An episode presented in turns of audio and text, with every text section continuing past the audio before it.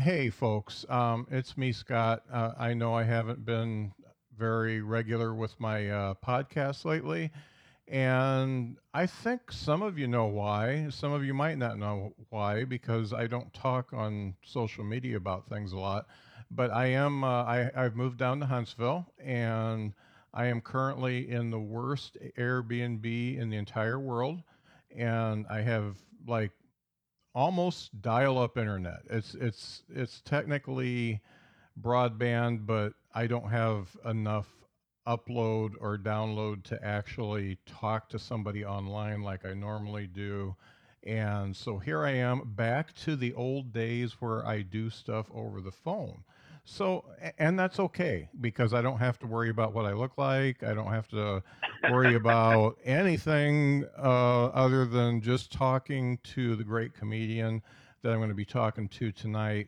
And I have to say, one good thing about moving to Huntsville is I've, I've met a few comics down here, but uh, I met uh, a, a guy who knows a lot about comedy and is a comedian named Matthew Tate. And I'm sitting uh, outside at one of the new breweries called Boulder Hat Brewery, uh, talking to him one night, and I was just grilling him over what comics I should know. Who who should I know, and who should I uh, be listening to? And the first guy he mentioned was Sean White. And I've got Sean here today, and Sean has uh, a couple different albums out that um, have gotten quite a bit of buzz. And I we're gonna get in we're gonna get into those albums, um, but um, I'm gonna get into his style of comedy a little bit more and where he's gone because he's been uh, a few different places. But uh, you know, Sean has a definite um, uh, unique style, and when I listened to the first album that um, I got to pull it up in Spotify because I can never remember names. So I listened to Angry and Alone first, and then I listened to the first one, which was what was that one called, Sean?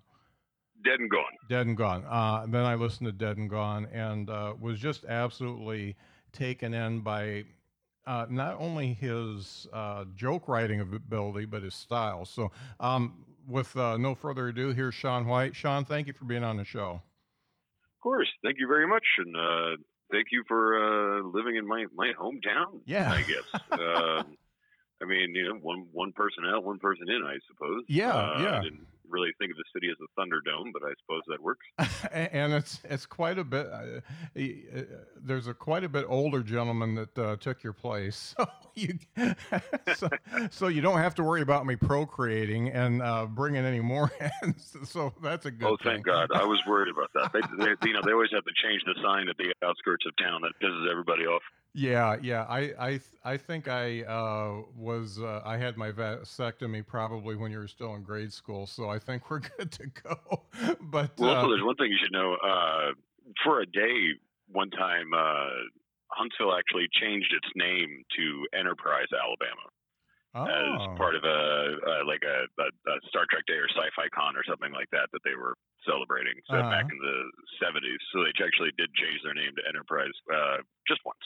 Yeah. but it actually it could be it used to be kind of a, a cool weird weird town but it's changed a lot and has now changed back around uh been a very different city than I remember it. Yeah. Uh, actually, I'm, I'm really glad you're actually able to go to a comedy show Yeah. and to be able to do that kind of a thing because that kind of stuff didn't, you know, didn't even remotely exist back then. I mean, back back when I first started, like 15 years ago, uh, in uh, Statesboro, Georgia, when I was going to college at uh, Georgia Southern, uh, you had to drive the three and a half hours up to uh, Atlanta to be able to even do an open mic or anything.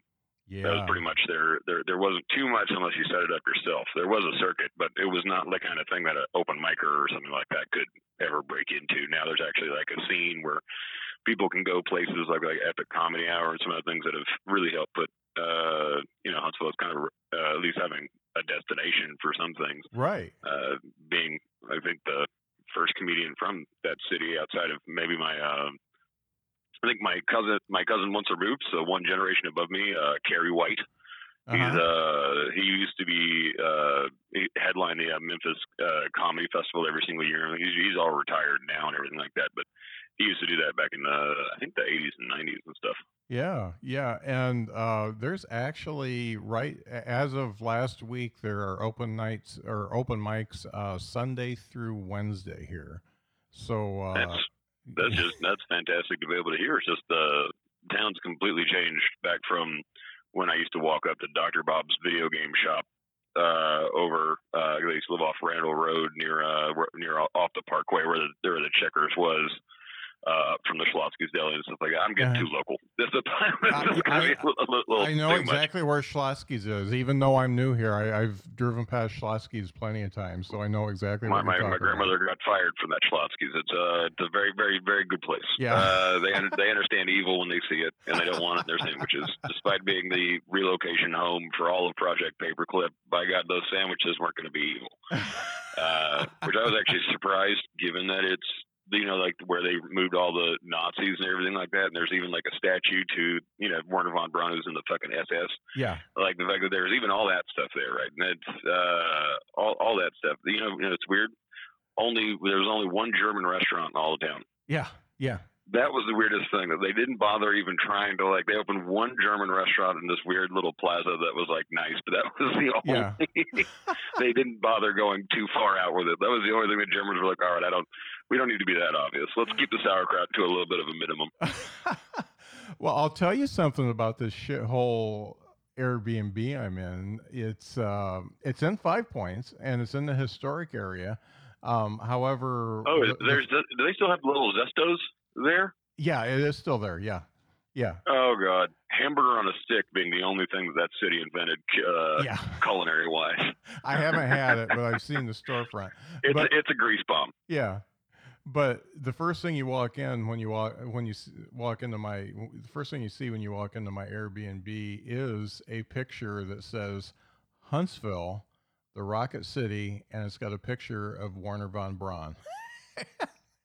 and then this son of a bitch that owns this for some reason has these communist uh, nesting dolls uh, with with all these terrible like Lenin and stuff. It's just I, I don't know what's going on here, but I I do know that this place is evil and it's trying to kill me. So I- Well, it, it feels it, it feels like someone just like a like a, a local like barbecue or Chili's or someplace like that went out of business and he bought all the shit off the walls. yeah, it could be. It could be. It's uh, it, it, yeah. If you start seeing license plates from every state, that's when you know you got you got a problem. yeah.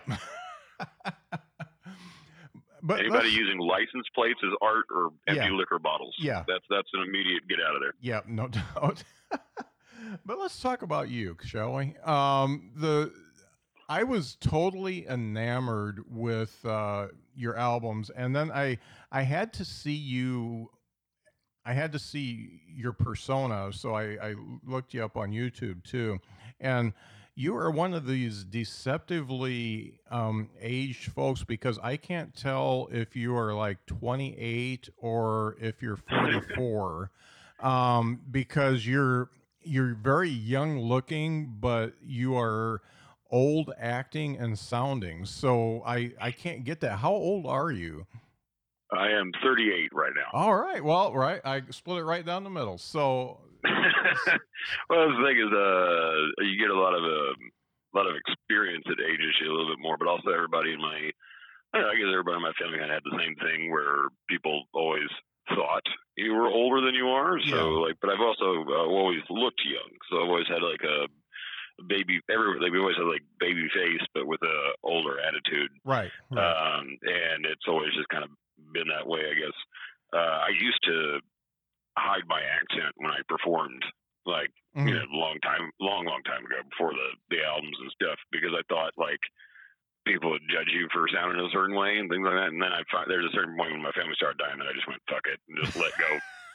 Started talking like myself, like what's the point? yeah. Yeah. They're gonna judge you. Who cares? You're already talking about stuff they don't want to hear anyways. Might as Yeah. well say it in a way that in a, in a way that's true. Right, right, no doubt. And one of the things, uh, one of the things I'm not going to do is dwell on Dead and Gone because I know that that's a that's a few years ago. But one of the things I noticed about that album and also the uh, Angry and Alone, Angry and Alone. Angry and Alone, um, is you've got okay, you've got this angry persona um, where you talk about anger management, you talk about the things that happen in your life, the divorce, and everything like that, and yet you, you don't say it in as a matter of fact type way and you don't say it angry either. There's there, there's a tinge of anger in your delivery and yet it doesn't take you over it, it's not like a sam kinison screaming at the microphone type thing and Well, that's something that people will tell you. Um, uh, when you do it like Sam Kinison, it becomes part of the the gimmick or something like Uh-huh. that. And realistically, you know, like uh, not to the, without the highs, uh, the highs don't mean anything if there aren't lows. right So you have to make sure that you purposely incorporate a lot of lows and practice. You know, like there's an old theater game where uh, you practice asking somebody to hand you a cup, but you have to use different words and gestures every single time. hmm Uh, you can you can't like you have to ask them ten different times to hand you a cup, but without ever saying the same, uh, repeating a single word, and that includes even a word like a or the or anything like that. Like Uh-huh. you can't use anything the same, and you have to try to vary how you say it. And so just learning how to say things in different ways, and that's something that people when I would when I would get too angry, people I remember one person. Uh, a friend of a friend was like, I don't, I don't know, when she just watched a video and she was like, I don't like it when you yell that much. And it's like, well, because it doesn't, it just all comes off as yelling and triggering and things like that if you keep it up too much. So you have to, and but it also helps me learn to deal with those feelings by Uh-huh. forcing myself to learn how to talk about that a thing that does make me angry without screaming it. Mhm. But because also, some Kurt Vonnegut said in like one of his books was like, uh, uh, uh, people will use any excuse not to listen to you. right That's what people's problems with curse words is. That's what people's problems with whatever is. And I actually intentionally purposely give every single reason not to listen to me on Mm. purpose. I, I will be too loud. I will be southern. I will be. Uh, I will curse. I will use absolutely every single reason to make you not listen to me, to make the point that much harder to get across to show how strong it actually is in the joke right that's something that actually makes it you know uh making a making a shot in pool is nice. Try making it from some from a whole other table. Yes. And i'm already talking about dark material. I'm already talking about subjects we want to talk about. I'm already doing all of that. So why stop there? Give it give make it as hard on yourself as possible. And part of that is saying angry things quietly and saying quiet things angrily and things like that like mixing it up enough so that people don't feel they have that control over it. So the actual content has to overtake it. Hmm and one of the That's- things that's a lot of reason why i do that Yeah, and one of the things that stick out to me, and I, I I wanted to ask you this because so many people really slave over the writing and make sure that they've got every word in place. It feels to me, and correct me if I'm wrong, that you actually put as much effort into the delivery as you do the writing. I would say I put more into the delivery than the writing. Okay. Uh, okay. But um, I actually get a lot of times I get accused of being a writer, and uh, I'm not. I just make it up as I go, and then I remember it the next time, and I just keep doing that. I never actually write out any of my stuff. I very purposely force myself. You can worry about um, w- w- when you're when you're creating jokes. Uh, in my mind, and I don't think that applies to everybody or anything like that. Uh, your brain's the factory, and what comes out of your mouth is the product. Now, I can I put all the effort that I can into the factory, not into the product. The whole Mhm. point is that I can remake that product about anything at any time at will, and then uh, no one can you know steal your stuff. Uh, I could never worried about that kind of stuff. No one can imitate. Like it, it protects you from ever being pretty much uh, guessed. Mhm. Uh, and- and one of the things that uh, my mother told me she loved the most about theater when I, I started as a theater actor, Mhm. and one of the things she said she loved the most was the fact that every night something's a little different. And I found that you know like more so when I studied like Stanislavski, and it's like, well, if somebody reacts different, then every other line in the entire play should technically be different, blah blah blah. Mhm. Um, and so I take a lot of effort to make sure that everything is made up fresh in that moment, as as fresh as I can get to it, by not planning out how I'm going to say it beforehand. So that delivery is actually also created based on the rhythm and moment that I'm there. Mm-hmm. So everything should re-inspire you every single time because manufacturing emotions is very hard Yes. uh, to keep that up. You're just going to get bored. So that's why sometimes it's not angry and sometimes it is angry, but like the feelings are still there behind the words and things like that. But I'm Mm. just mixing it up every single time and trying to do it fresh right. because otherwise I get bored with it and it doesn't matter. Right. But uh, it can be the same, but a little bit different. You just have to learn how to remanufacture it over and over and over again. Because that also, what happens if someone interrupts you? What if someone heckles you? How do you how do you stop and go back? Do you, do you can't just act like the emotion is there. You can't act like you weren't derailed that way. So you have to be able to uh, learn how to, I guess, take take off again from any starting point. Mhm. So you have to, you can't tie yourself to any one emotion, mood, or anything like that, or delivery, like because that makes it less organic, and Mhm. it needs to be organic every single time because that to me is more important when being an actual like live stand up and not a recorded stand up. So The writing helps with those things like that, but yeah. uh, in the end, I feel the ability to recreate it under any circumstances is something that a comedian needs to know if they're going to do it for a living. Yeah, and that I I- that's what really struck me with you because it came out as very natural, and you know a good comedian when you listen to an album or watch a video and you feel like it's the first time they said it, and and that's the way I feel about your delivery and the fact that you can not only put so much effort into the delivery, but be able to kind of bob and weave based on what the atmosphere is and what the audience is doing. There, there, there's got to be, I, and I know you've been doing this for quite a few years, but there's got to be some sort of you, you you've got to have some sort of a connection with the audience. You must be very much in the moment when you get on the stage.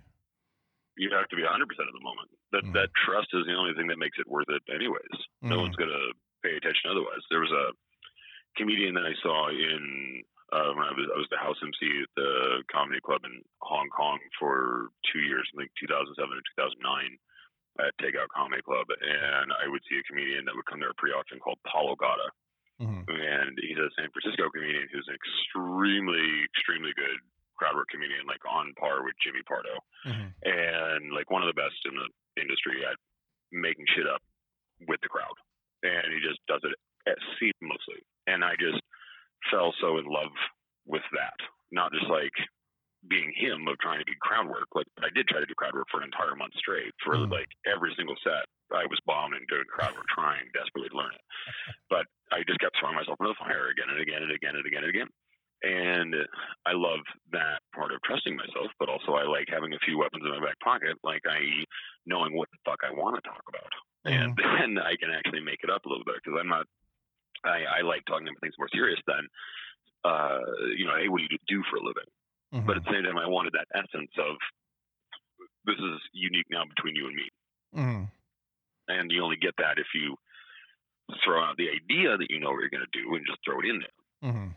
Now, uh, I, you know, such to say, for example, like I'm, I don't understand one-liner comics that can just remember 500 individual one-sentence jokes just to do like a 10-minute set. Yeah. You know, like that doesn't.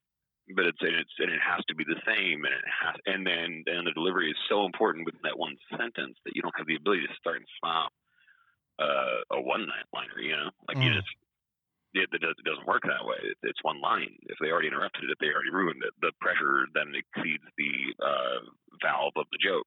It's not able to release what it built up. Um, so it's so like you always have to. That's where a lot of the tension and rhythm comes from. Is how much tension are you building with them? Because Mhm. when you do it, uh, you're starting a joke, uh, and they don't react or they don't care.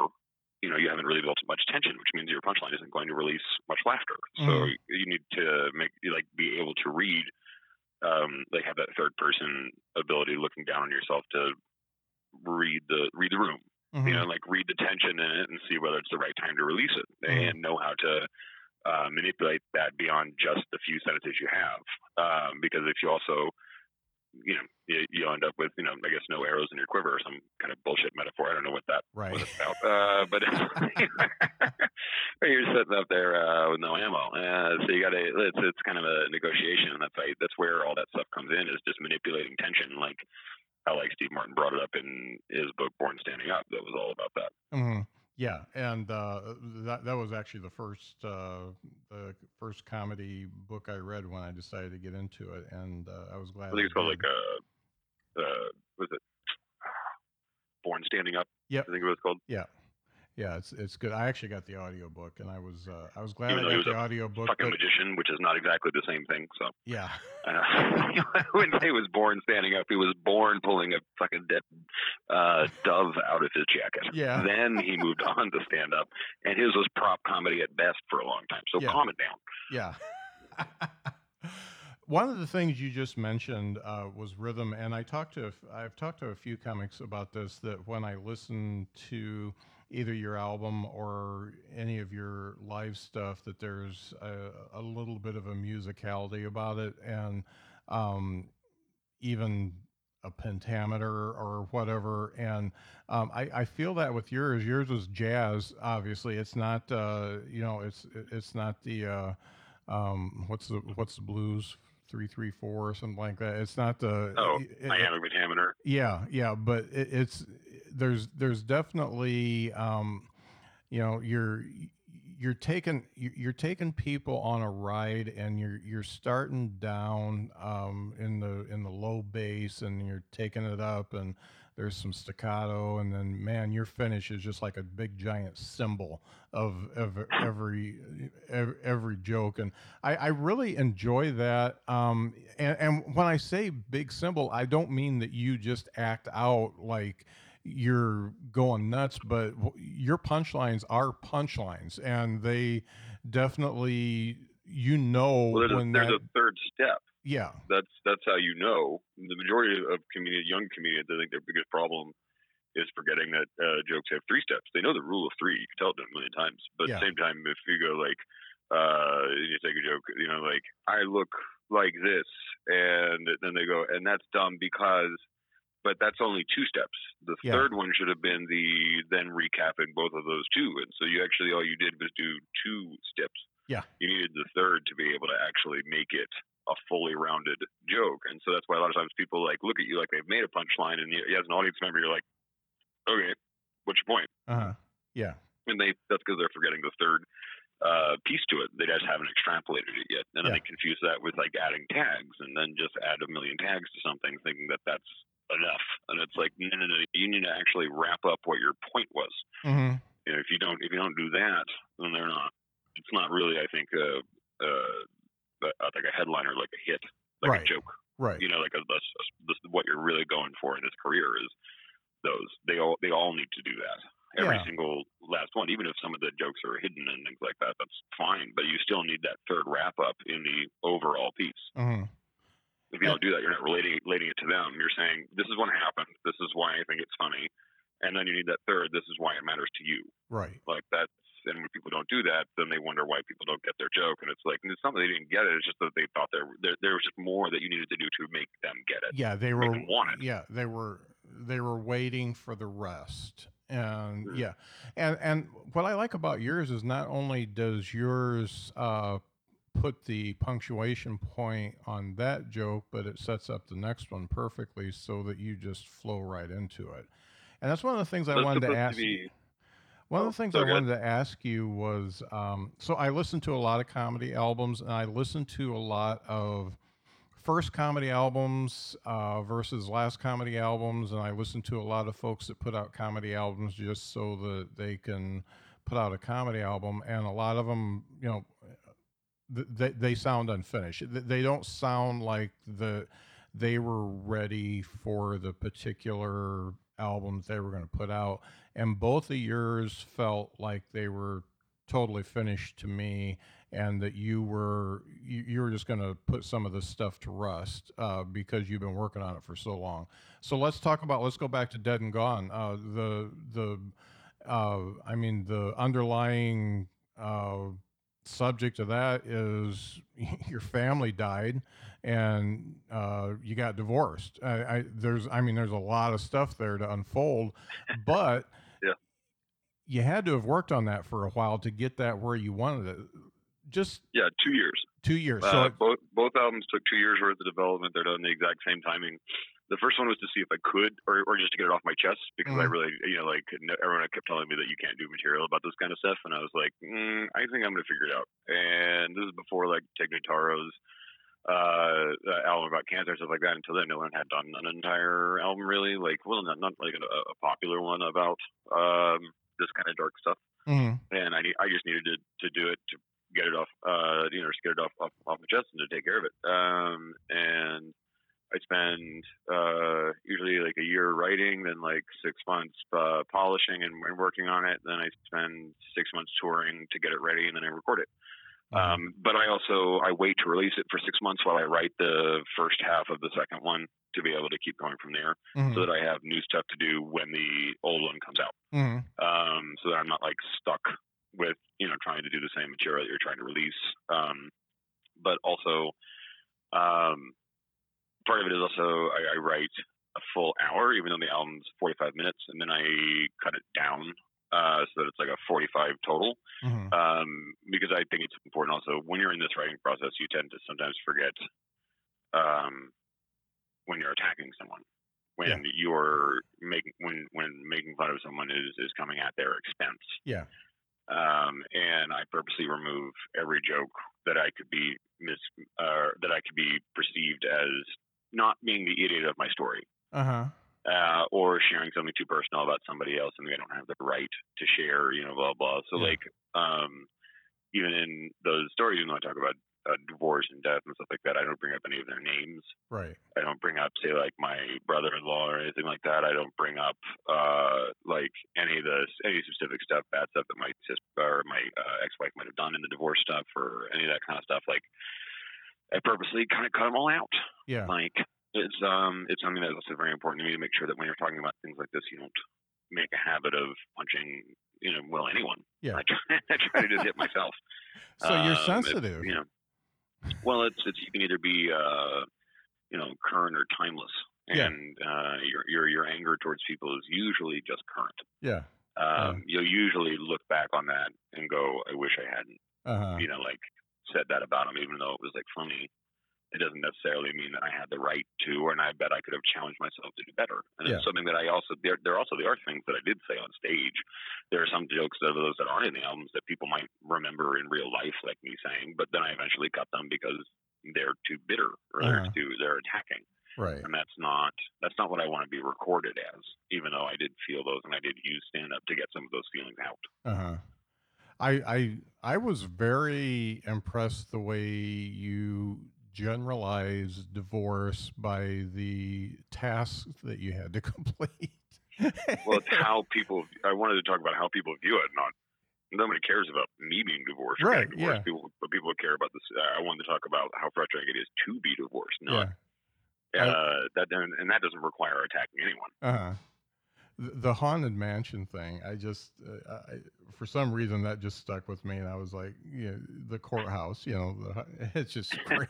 I, er, you know, and you know, when you listen to comedy a lot, and when you know, I, I don't consider myself a, a real comedian, but uh, when when you do comedy, you get kind of jaded, and you you get kind of a callous about you, and it takes a little bit to break through that. And for some reason, I was listening to that when I was driving, and uh, for some reason that got me uh, to the point where I wasn't driving so well, and so you, almost put me off the road with that one. So- Well, I am. I'm not. I'm, not trying to, to assassinate people with jokes just yet, but I do. I do appreciate you notifying me of the, the, the business potential in Yeah. the future. yeah, yeah, you, you you could weaponize it. Yeah, yeah. Yeah, that's that's definitely something that could be done. So you've you've been around, uh, and and I, I want to talk about the the different moves that you made because, as you said, when you were in Huntsville, there there was there was nothing you could do as far as comedy was concerned because there just wasn't that much to do. So you uh, went to Atlanta for a while, and let's talk about the the time you spent in Atlanta. What w- what was that like for you, and how did you grow as a comedian in Atlanta? Well, I started there uh, technically. So really, when I was uh, when I was going to Georgia Southern University, uh, I I started to uh, date a lady who uh, there was another guy there in our department who had done stand up before, and she was like, "Oh, I like that he did stand up," and I was like, oh, I've, I've done stand up." Uh, which of course is lying through my fucking teeth. Yeah. And you know, then, but I'm one of those people that once I, I lie about something, I have to go do it. Yeah. And so then I immediately drove uh, four hours to go to Atlanta to go do a open mic, and I did the. Um, I don't remember what my first time was. Uh, the Roswell Funny Farm the original club owned by the now owner of the Laughing Skull, Okay. uh, which is a room in the back of a sports bar. Either that or um, it was either that or Twisted Taco Tuesdays, which was another uh, room, and that was uh, absolutely hilarious to do. In fact, actually, oddly enough, in the crowd was this uh, woman I had worked with in high school at Six Flags. I don't know, it was uh, that one I bombed so hard. Oh no, that was the first one. That was the first one, and I did it, and it was so bad Mm-hmm. that um, so James Brown had just died, Yeah. and uh, I did a joke, and it uh, didn't go well, uh, really bad. And it was that it was a joke about how my family uh, had had a family reunion, but they put up a sign that said "white families only." Uh, did not did not go well. Uh, it was a, it was an all black room in Atlanta. You know, I'm from Atlanta and everything like that for the most part. So it's, you know, like I, I, I thought this would be cool. I did not know how to say that kind of shit. uh-huh. Um, and everyone just like very quiet in a super crowded room. And I went, uh, wow, this room's deader than James Brown. oh. And uh, still absolutely nothing. And then I went, uh, hey, you guys want to see my James Brown impression? And then I just crossed my hands over my chest. And uh, that's when the uh, the DJ uh, played me off. Yeah. And they actually gave me the spot at the Roswell Funny Farm because they were like, well, if you've got the balls to do that, and I'll. But bef- um, but then I you know I came then I came back and uh, then my girlfriend uh, that the, the woman that I lied to saying I did stand up she then became my uh, girlfriend and she's also the ex-wife in the first album. Um, so we can see how everything worked out. Yeah. Um, there's uh, which actually was a funny like little side thing. I remember I, I even have a joke of about how you know who would take my last name uh, to her being Native American, and then of course the next guy she married is a blonde haired, blue eyed guy who she definitely took his last name, and I'm like, oh, come on, I didn't even know that was an option. Like I didn't even, I made a whole joke about this. Um, uh, but either way, like, and she like invited a whole bunch of friends over without telling me. It was like, oh, by the way, I've invited 45 friends to come over, and we're all going to watch you do an hour of stand up. oh. And uh, you know, if someone's only done stand up once, they've they they've done four minutes, Mhm. not 45. Yeah. And I did 45 minutes for all my friends or whatever. And I guess we were just all so high, it was fun. yeah. um, and you know, it's uh, the arrogance of youth, I guess. I, uh, I, I, and then uh, me and a friend, I, I set up uh, two weekly shows at the at this bar, this bar called Oasis, in uh, next to this place. Oh my god, now I'm just gonna remember like college places. But anyway, um, there was this rest- Mexican restaurant, Dos Primos, that everybody drank at. And right next to there was this creepy bar called Oasis, and I would do every Wednesday two 30 minute sets. Mm. So keep in mind, I've only performed twice before now at this point. Once being inside of a living room with carpet, and then I had two every single Wednesday. I do two 30 minutes, 30 minutes, then a uh, then a break, then because you know the stand up shows are, they love intermissions, and then I did another uh, 30 minutes, and I was so bad that the bartender used to say, "Oh, I can't," you know, I'd be like, "Oh, how was it?" And he'd go like, "Oh, I can't even hear you back here. There's no one else in the bar." you know what I mean? Like that kind of bad. yeah. And I did that between going up to Atlanta, and I would do uh, 32 30 minute sets every Wednesday there. And then I did another, uh, do sets at this other place uh, as well, and the occasional frat show and other stuff like that. So I was doing all that during the week where I was doing like 30 plus minute shows and stuff, and then would, which I had no right to be doing. Mhm. uh, and then go up to Atlanta and try to do whatever I could there as well. And so I was doing that for the first year, and so it was only it was, it was only for like a year or so, and then I, that's when I moved to Hong Kong, and I did it there for two years as their house comedian, and then from there I moved to Chicago because I didn't think I was good enough for New York or LA, Mhm. and so I went to Chicago, and also my uh, uh, was a girlfriend, now wife at the time, wanted to do improv. And so like that she'd been doing it in Hong Kong, fine, whatever. And Mhm. go over there. She didn't know Second City and all that stuff's over there, so cool. Um, moved to Chicago, and I did it there for about ten years before uh, cutting my chops and everything like that. And my agents were like, well, "Let's get him out to, to L.A." And I uh, toured toured the entire United States a few times and things like that. So, and now I've been here for as of October. I'll have been here for five years. Wow. Now, let's talk about your material when you first started because you obviously didn't have the life that happened to you prior to that. Oh yeah, What, what, my I- material was awful. yeah. What I mean, what was it? Was it just? Uh, um, we try to be like so. Um, there's one. I remember there's one joke that I used, I used to do that was kind of okay, and, and then the internet destroyed it. Uh, but it was, uh, you know, like uh, I know I'm a, a nerd because I've lost more friends to the phrase "well, actually" uh-huh. or something like that. Yeah. Um, there was uh, a joke I do about Hong Kong. So like, oh, someone in Hong Kong, like they even have their own terrorist groups that they worried about. There was the um because there's in Indonesia there's the Moro Islamic Liberation Front. So these milfs are just running around blowing shit up, and no one can do a darn thing to stop them. But I found a group online called the MILF Hunters. I haven't watched any of their videos, but I think they're very well equipped. Uh, they seem perfectly named. Um, and then I'd do like an act out of what it'd be like to be like the police chief in Jakarta who's lost an eye and complaining about losing an eye to MILFs Uh-huh. things like that. Um, there was one one liner I thought of that I still occasionally do uh, from that time, which we were just thinking about Hong Kong is that they're 12 hours in the future. Little tip about the future: everyone's Chinese, and that was uh, probably the only like one liner that I kept from that time. Um, and let's see, I remember having like one that was like, I'm going to tweet a version of the Diary of Anne Frank. I just know I want to end it with a tweet. BRB, someone's at the door. like, um, stupid shit. I don't know, just kind of all over the place. Like, it had, you know, none of it had any balls. Yeah, but that's you, you know what? That is good regular comedy. Um, but the stuff that's happened to you has turned you into something else that is like ascended above that.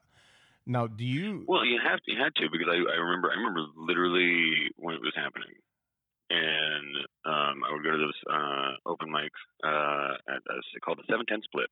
Right, that was the name of the bar or whatever. It was a bowling alley, obviously. yeah. And uh, a friend of mine, Bill Cruz, used to run a open mic there, and the only rule for the mic was no, no like old material, only new stuff. All kibbles, no bits Mhm. was the uh, the slogan. And I remember I came in and I tried to do stuff I had written. It was right after my first sister had died, and my mom had just uh, told us that you know she needed an organ transplant and all this shit. You know things were going downhill. You know, uh, relationship not going too great. Just the beginning of all this stuff happening. And um, I remember at one point, it just I was just trying to talk about it. And I was like, oh, my fucking sister just died. And I remember saying like, you know, like some not funny, like you know, like fuck God, or kind of thing. And then I was like, no. And then I saw people react bad, and I went, don't worry, I'm looking at things in a casket half full kind of way. and that actually was the very first joke ever written for any of that Uh-huh. was was that one gut reaction I said to just because I saw everyone look at me sad and then they laughed and I went, wait a minute, I can actually be honest about this. Yeah. And you know, just that there was that moment, and then I would try and do it, and uh, it's one thing because because the subject material is more memorable. Someone could work out a joke uh, about like uh, Walmart or something. They could work that joke out 500 times in front of you as another comedian Mhm. and nobody would go, God, you got to fucking stop trying to force it. Uh, but you know, you do the same joke about death like in three different ways when you're trying to work on it, and people are like, "Oh God, why the fucking wait?" And it's like because the problem is a joke like that done badly really does drain people, Oh yeah. or Yeah. they, they, you know, like and so like to get good at doing dark material, which I didn't know that was what my one of my talents would be. It Mhm. required a lot of experimentation and it required a lot of bumming people the fuck out. Right. And so it's something that uh, takes a while. And so I actually had a lot of pushback where a lot of people tell me, "Don't ever do this again. Don't, you, know, you need to stop doing this. You need to stop doing this. It's gonna work. It's gonna work." And so I just kept, I just, you know, I couldn't bring myself to talk about anything else. There was Mhm. the um, because if you watch the Tig Notaro special about it, she sums it up perfectly the way I wish I'd always could have talked about it. Was she she references how she has a joke about a bee on the 405, and she keeps saying about how she can't do that joke, and then eventually she ends with that joke, and everyone's like, "What the? F- that's the dumbest goddamn." She's like, "That's the point." you know, you never, you know, now you see how fucking stupid it is. But Uh-huh. yet that was going to be my opener, Yeah. you know, like, and so like to give people like that perspective to realize things don't fit with you anymore. My personality changed when Uh-huh. all that people died. Like the the act of recovery was in itself uh, the act of killing off an old part of me, and the old part of me is what made that stuff, and was comfortable doing that stuff. And well, I have no, I can now find a reconciliation between the two, and like, and some of the stuff has stayed. I just don't feel like being like that most of the time. Like Yeah. it's just not how I think anymore. Uh-huh. Like I don't care about. Like if I brought up the Moro Islamic Liberation Front, I'm bound to actually say real things about Indonesian politics, and I don't know. Yeah. like, what? You know what I mean? Like that's obviously a different direction than I would have ever taken anything Uh-huh. like that before. Um, I just don't think the way that I did before. So it's like trying to put on a pair of clothes that aren't yours, and someone tells you that they're yours, but they're not. You're right. Like it just doesn't, you know. It's like trying to like remember why you wore JNCO jeans in high school, or why you tried to get your eyebrow pierced, or why you thought, you know what I mean? Like, you, if you ever actually tried to think how you saw it at a previous time in your life, like what your thought process was, like you remember like some of the basics and things like that, like you remember like how you reacted to certain stuff, Mhm. but can you really remember why? And if you do, do you still do you relate to that, or are you just remembering? Because yeah. I would dare say that well, you may remember what the old you thought or didn't think, because I sincerely doubt you think you you are capable of thinking like them anymore. Mhm. They're gone, and uh, or rather, it's a timeline where too much time has passed for you to relate. Right. I mean, there'll be times when I wake up and I don't understand why I did what I did the night before. How much uh, less, much less can I do that for years ago, decades ago, you know? And so that's something that part of embracing that is realizing you got to give up the other shit, no matter what everyone else tells you. And the only way to have become the me that people didn't understand, which is one that could recover through the tragedy I went, was to also be the me that lets go of what they say when they tell you what is and isn't possible because they don't know the new you Right.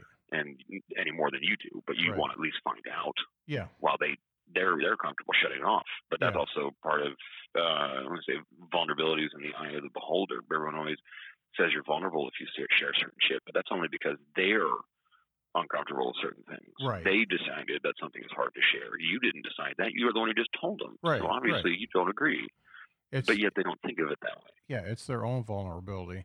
How Right. are you able to you, you know from talking to you it, it feels to me like you are uh, in a really good place right now and um or at least in a better place than you were when you recorded dead and gone um can no you other place worth being. can you still go back um and like you said can you recreate your feelings and your reactions and bring that Oh, yeah, into they come back in a- They come back in literally a second. okay The second any of it okay comes up in my mind.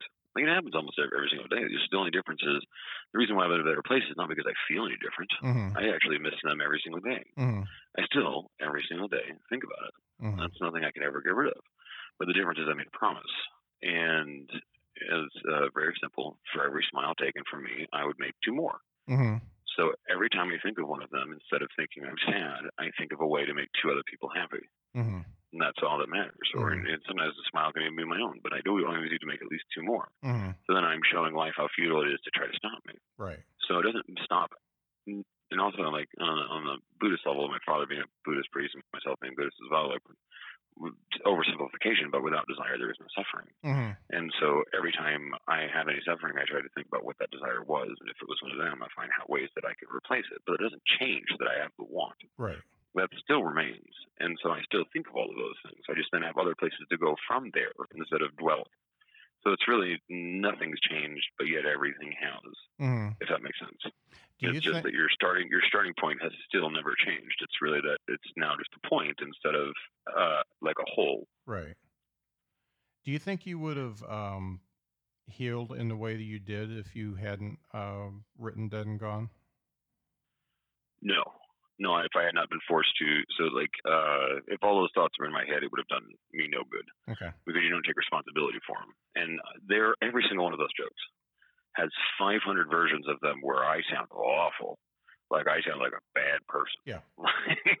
I was Oh, I can see. it- I can see how that could happen. Yeah.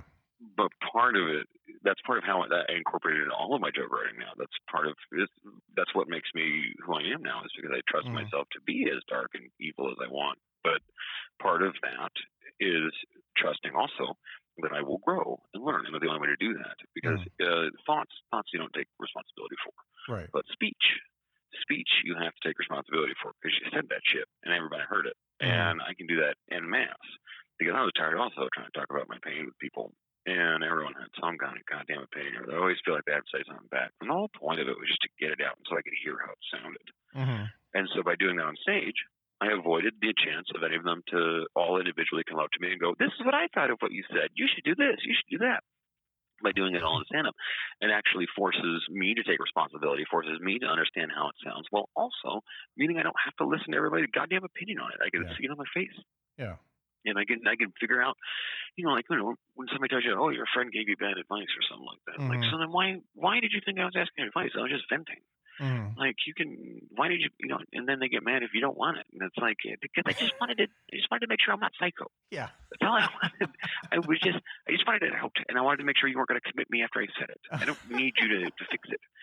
Um, and the stand-up provided a very unique setting for that. So while, Mhm. it, while it is not and is and it will never be a, a replacement for therapy, which I also went through, it was therapeutic. hmm Then that's a very important distinction to make. That stand-up is anybody who says stand-up is therapy probably hasn't been to therapy. It has, you, you just you're confusing uh, like advice and or or something like that with massage. Like you need to actually, you know, buying something online for the rush of feeling good is is a way that some people treat their pain and problem, but that is still just a way of dealing with it by Right. giving yourself another want, another Yeah. desire. Yeah. But that still creates more suffering later. You got to Mhm. address the underlying issue. hmm And the only way to address that was to really rip everything out and take responsibility for all of it. hmm You know, it's funny. I've um, a, couple things came out of what you said. Uh, one of the things is that um, I w- w- we we moved So you're South. cutting in and out a little bit. Oh, we moved from South Bend, and um, and I've been living out of suitcases for almost three months now, and I've realized I don't need anything else, and yet I've got eighty percent of my clothing and stuff in um, storage right now, and I'm thinking about the fact that you know what I don't need it and maybe I won't even use it when I get out. Maybe I'll sell it. Maybe I'll do something with it and and really live a Or maybe you could minimalist default life. on your storage unit, and then it could be part of Storage Wars. Yeah, yeah, no doubt. But and the other thing is, is you talked about being able to go back and feel that feeling that was that that was years ago. I I've got and it's it's totally um definitely not as devastating as what you went through but you know as a kid i was you know i'm i'm six five and i grew really fast and um my mom always bought me um clothes that either said irregular or defect um because we we were on the edge of poor we weren't weren't quite there but we Oh were yeah, you were you were in that uh that, that Sears outlet Burlington Coat Factory Yes. level. Yeah. No, then the, the the Huntsville Sears outlet was where I went to quite decent. Basically, it was in Guntersville or or uh, maybe just Madison County, but no, I was I was in the uh, the same boat, my friend. Yeah, and but my mom, so my mom would always let my pants, you know, get up to like capri level um, before not not giving me new pants, but actually um,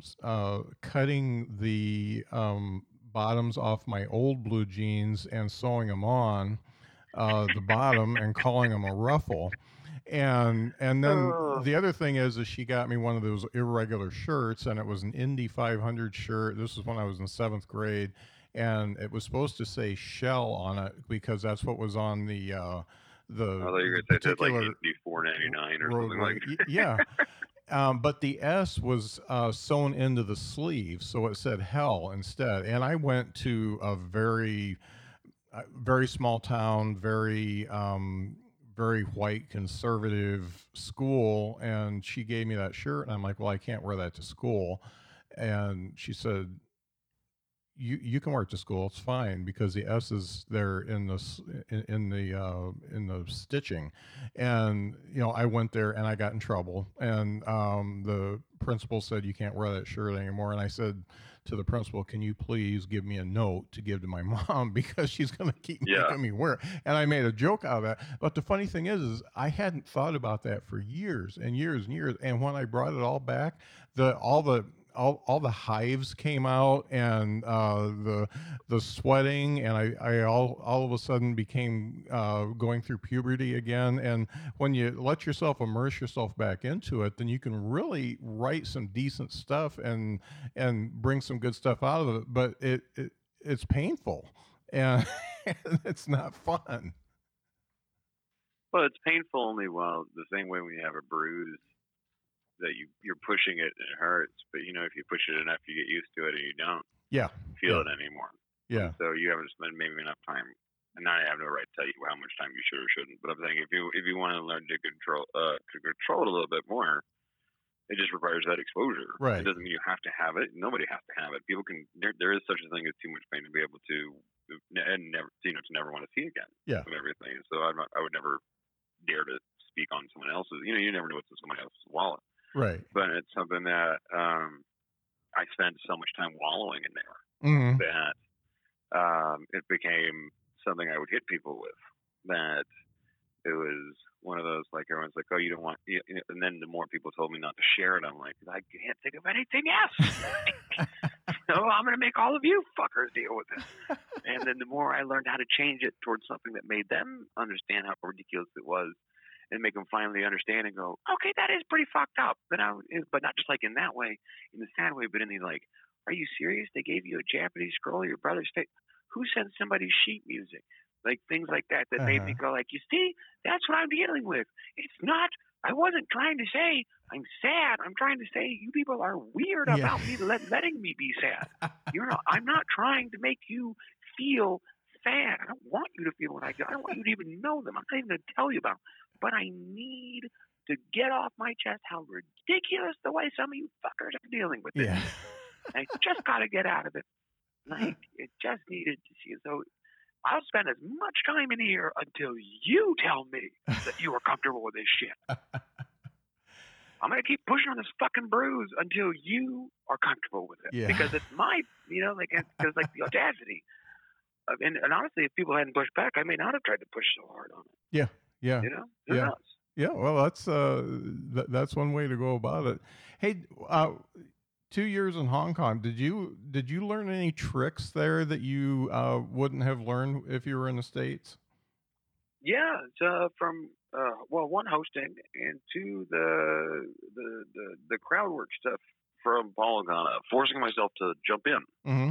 like exposing different. Because I saw Ted Alexandro and uh, and Paul Ogata and uh, is it Tom something? He was on America's Got Talent a couple of Mhm. years ago whatever. Cotter. Um, yeah, Tom Cotter. Yeah. And uh, I worked with those guys enough where, uh, you know, they, they probably don't you know know anything about me or anything like that. But it was something that just watching them just like open my also it opened my my eyes to the first time of like shitty bookers and stuff like that. Like that make like you know the the hybrid booker performer that makes you watch their set before you can perform at their club. Um, kind of weird stuff. Um, and I don't even want to get on that big rant of a list of all those fucking people because they're all awful. But um, it's one of those. Uh, it, it taught me. It did teach me a whole lot. Also, I got a lot of great friends. Like I can be mm-hmm. perfectly honest. Like I mean, like really, you know, 'cause, like when I did Atlanta, I didn't really have like I wasn't really part of the community. While there, it's like you know I remember like Chris Musney and Ryan Hynek, Nick Milnes, and a few other people that were really good uh, friends. I get to know, like where I actually got to know what, what the idea was like to hang out with other comedians. I didn't have that Mhm. before, you know. Mhm. Um, so these these are probably you know these people aren't going to make it, aren't going to really talk to anybody or anything like that. But it doesn't matter. It, what mattered was being able to feel like a part of a community for the first time, Mhm. and also the uh, respect for you know uh, seeing other people masters at work. hmm Now, correct me if I'm wrong, but uh, Hong Kong audiences uh, tend to know how to behave in a comedy club more than uh, U.S. audiences. Am I right? Well, actually, if if it was uh, Hong Kong or mainland Chinese people, they actually wouldn't laugh because it was considered rude. Uh, Um, but uh, the majority of the crowd was so variable. This is also what taught me another main thing is I, I have almost no cultural references in most of my jokes. hmm And the reason why is because Hong Kong people would never get it. Yeah. And because one night it's all British, one next night it's all Taiwanese, the next night it's half this, half that. It's like it's the audience range so much hmm that you gained nothing from you know like making an I Love Lucy reference. Yeah. Like you don't make jokes about the train. You don't make you know what I mean. Like you just you learn. I, I learned how to write without references, hmm which I, I feel makes it much easier to access your comedy. Right. Your type of comedy is. Oh, oh, let's talk about American comedy audiences and the fact that they know nothing about the comic that is performing when they buy a ticket sometimes. And your style is obviously a little bit more heady. Um, uh, uh, look, you know, you've got the angry overtones and and all that. Do you have ways to adjust to the folks that came in and wanted to see Carrot Top? Yeah. Okay. know, I uh, I just start a little bit different, but also I have I, I generally don't. Uh, since you know, since it's been a long time I've done those albums, I don't jump in on that. Like right now, I'm doing uh, mostly jokes about um, my dad passing away, and but also as a joke for the pandemic. One thing I do is I open up and go. Uh, I'm glad you guys made it all made it out here in the middle of this opioid epidemic, and I I do jokes about the opioid epidemic Uh-huh. during the pandemic Yeah. just to like gauge where they're at. Uh, Not going to make me any less uh, anything else, but then it all just boils into a story of a time when a girlfriend of my dad tried to shoot herself and the dog knocked the gun out of her hand. But uh, she had tried to OD by taking blood pressure medication, so she couldn't bleed because she took all the blood pressure medication. So then she ended up sitting there with, uh, you know, like two holes that can't bleed while she's waiting on the cops to come. And it's Oh. something that, um, and the dog's just sitting there wanting to play. And so it's one of those like, just trying to, you know, I can I can just do normal other jokes. I, mean, I don't know those are normal; that they're my normal, but Mhm. you know, I just have to kind of see where they're at. Then I generally, what I do is I generally get darker as I go along and go, mm, "Do you want it? Do you uh, want?" it?" And then I can either switch into other stuff like the alone stuff, or the angry stuff, or the divorce stuff. I don't have to go for the death stuff every time. Yeah. You know what I mean? Like I, can, I can do whatever. I, can- I can do crowd work the entire time. I've been doing this long enough where none of that, none of that phases me. So yeah. um, it's something where I have the ability to adjust any crowd at this point. You have to be able to. Yeah. I think the anger management joke could go with just about any crowd. I love that.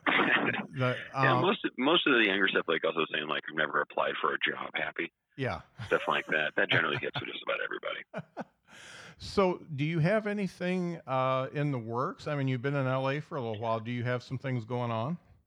Well, I have um, another um, uh, Comedy Central voiceover that I just did um, for um, Tim Barnes, is a writer on uh, what was it? Uh, Late Night with Larry Mil- Wilmore. He's also for like writer for Jimmy Fallon, and now he's uh, writing something for Comedy Central. That I'm, I'm the voice of the villain.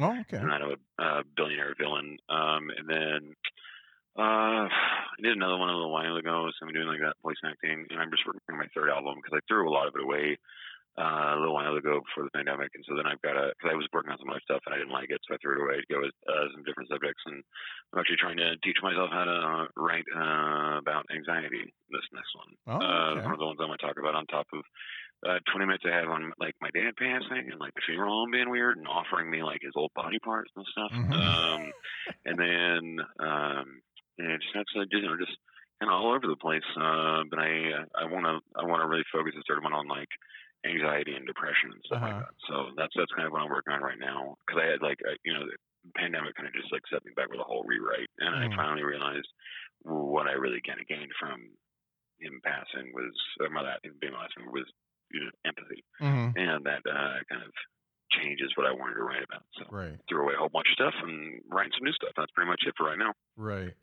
So, the last question I want to ask you, because uh, uh, in in learning about your your your more more Zen attitude and all that, and you you you have to know that I am not just saying this because I'm talking to you right now, and I'm going to be uh, blowing compliments up your ass, but I just want to ask you um, when you know that you are a better performer and better writer than some of the people that are getting Netflix specials, how do you deal with that? Well, well, I feel like um, any man who, I mean, two people can climb a mountain. You know, we're all climbing the same mountain of performance. The fact is, I just have a different summit. So I wasn't expecting to see him. If their summit was a Netflix special, God bless them. That's never been mine. Mhm. Mine has actually been to be like people like. No, I'm not trying to compare myself in any way, shape, or fashion because I'm nowhere near that, that leveling. But like how George Carlin, Richard Pryor, people like that, that actually. Even even Kevin James and some or uh, some some other people would like say when a joke makes you think of your life differently and Mhm. actually disarm some of the pain in your life. That's what I'm shooting for. That's my summit. So I don't really care what these guys do or don't get. Mhm. Uh, it doesn't make me feel anything because the same way that I, I, I don't believe that T Pain is mad when Kidz Bop comes out. You know what I mean? Like it's Yeah. obviously a different audience. Mhm. If they want that, then God bless them. I'm not here for that. I'm here for the long haul. I'm here for stand up only. I'm not here for like the recurring role on TV or the other stuff. I want to do just good, well written stand up that disarms people's pain. Mhm. And Mhm. that is something that these guys aren't doing. And I don't think find any competition in them anyway. So Right, my right. goals are so totally separate from them. I don't even think about it at all. It's one thing actually moving to LA probably did most for me. It was completely stripped me of any idea of comparing myself to others. And I realized you got to bring your own seat to the table. Mhm. And I realized how unique I was at what I do. Mhm. So why would I want anything that they have? Yeah. They don't want anything about, you know, like I'm sure they have lots of things that they want I have. Like have the actual respect that I get from people, even though I'm un- underground and unknown. The idea, uh, the experience that I have, and they wouldn't want to probably have spent the months and years that I took learning certain skills and things like that. I don't think they want to do any of that, but I'm Mhm. sure they would want the result. Yeah. And so you know, they spent months and years trying to get an Netflix special, and they got it. So why can I possibly want it when I put no effort towards getting it? Yeah. don't- that, Yeah. That's that's um, a different person's race. Yeah. Yeah, it reminds me. Uh, I don't know if you've ever run into Stewart Huff uh, in your travels, but uh, he's got a similar attitude, and uh, he's more of a ph- philosophical guy, and he just he just wants to be on the road doing comedy, and he's had a chance to do some sitcoms and stuff like that, and he just doesn't want to do it, and that's uh. It, it's it's good to be able to know where you want to be. Well, I just know what I care about, and if I wanted what they have, um, that's just more desire, which leaves me open to more suffering. So why give a Mhm. shit? God bless them. Great. Well, I'm going to end with a little six degrees of separation because when I was uh, uh, studying you online, I found an article that a guy named Jeff Harrell wrote in the South Bend Tribune about you because he was so impressed with you. It, it's it's unusual for him to write about comedians because he's a music guy, but uh, he wrote a very nice article when you performed there in 2015, and uh, he is actually um, a, a guy that played with a band there in South Bend. It was uh, called uh, the Motown Machine, formerly the Motown Dance Party, that had one of the original uh, Motown drummers, uh, Billy Sticks Nicks, uh, playing for him. And he just passed a few years ago. But he was also the percussion guy for the Allman Brothers. And Oh, uh, nice. Super cool guy and one of the smartest guys I've ever met. I mean, he knows everything about everything, and uh, you'd remember him if you saw him because he's he's huge. I mean, he he makes me look like a little guy, and uh, but he wrote a very nice article about you, and I was just thinking, oh man, Jeff is so cool, and you know he's he's uh, writing about Sean, and this is th- this interview just seems like kismet. It seems like something that should happen now. well, thank you very much, man, for taking the time.